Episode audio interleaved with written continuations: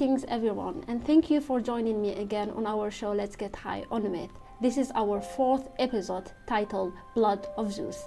In this episode, I'll be talking about the second generation of Olympians. I'll be talking about the characteristics, how were they were, what with what they were known of, their myth of birth, just general information so you get to know them more.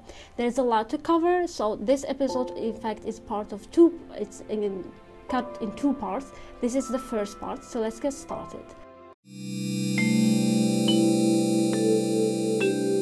are going to start with a bang with the first goddess, Athena. So, Athena is the goddess of wisdom, warfare, strategy, and skill. She is an Olympian goddess. She is in art shown as a full grown woman in combat armor, holding a spear and a shield in, in the other hand. She's often uh, depicted uh, with an owl on her shoulder as her symbol and sacred animal. So Athena was the daughter of Zeus and Metis, a titan.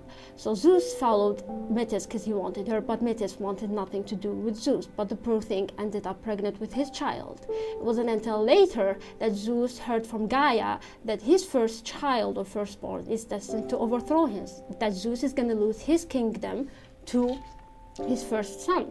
So Zeus, being the genius he is, decided he's gonna swallow Metis, pregnant, to prevent the child from being born. But that didn't solve his problems because after a while, Zeus started feeling a terrible headache.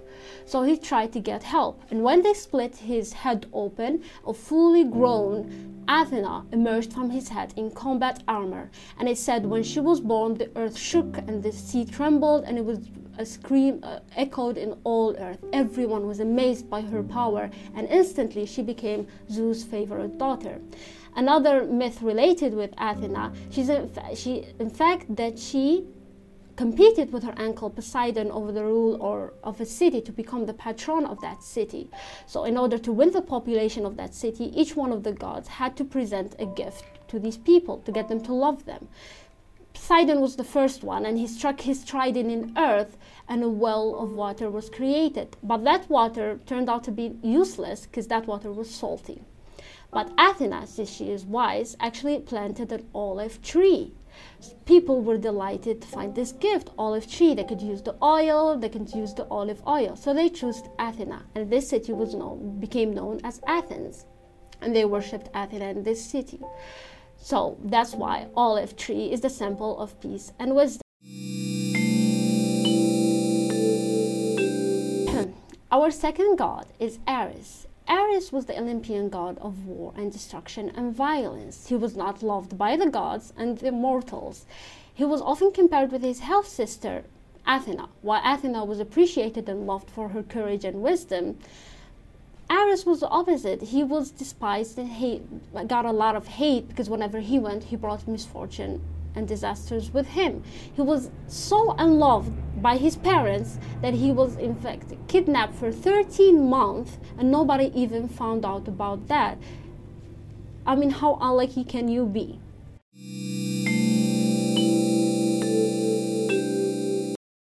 Our third gods are going to be Artemis and Apollo starting with Artemis. She was the goddess, Olympian goddess of hunting wildness. She was also known as the protector of young girls.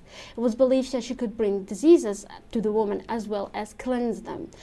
Artemis was vengeful and impulsive in nature, but also very independent and confident, which made her a fierce warrior. She was associated with the night, in contrast to her brother Apollo, was, which was associated with the sun. She was uncontrollable and independent that neither, neither that even other gods couldn't even control her. Another myth related to her is the myth of her birth and her brother Apollo. So Artemis is the daughter of Zeus and Leto. So she was born outside of wedlock. And when Hera found out about the cheating of Zeus, she did not take that easily. But she didn't punish Zeus or confront him. Instead, she went after Leto and she cursed her, meaning that she could never set foot on earth where she can give birth. So poor Leto, she was pregnant, ready to deliver the babies, but had nowhere to settle down to give birth to these babies. It wasn't until later that Leto found a small island, which was not technically part of the earth or land, where she could give birth to her children. She gave birth to Artemis, the oldest one between the twins.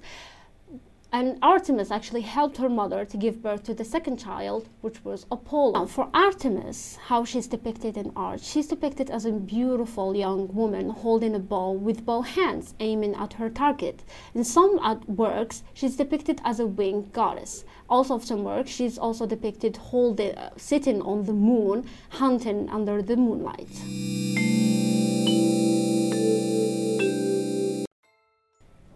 Now we come to our last god, Apollo. Apollo is the god of sun and light, poetry and music, and also prophecies. He was actually worshipped in Delphi, so he had a temple in Delphi. He was also known to be very creative and loving for music. He was also the god of healing and also bringing disease and plague, and also the god of diseases and plague. He was also depicted as a handsome young man holding a lyre in one hand in some of the artworks. And uh, of course, he's the twin brother of Artemis, so you already know the story behind his birth. In one shared myth with his sister Artemis, in one the queen Niobe made fun of their mother Leto for having only twins, while she had seven daughters and seven sons, so in total 14 children. Him and his sister Artemis went and venged for their mother. His sister Artemis coldly killed the seven daughters and he killed the seven sons of Niobe. So this was our first episode. We represented Athena, Ares, and Artemis and Apollo, the first four of the second generation of the Olympians. Join us in the second episode where I'll present the rest of the second generation of the Olympians. Thank you all for listening or watching this episode. I hope you enjoyed yourself and make sure to tune in next time and make sure to follow us on Instagram on Let's Get High on Myth. See you next time. Take care everyone.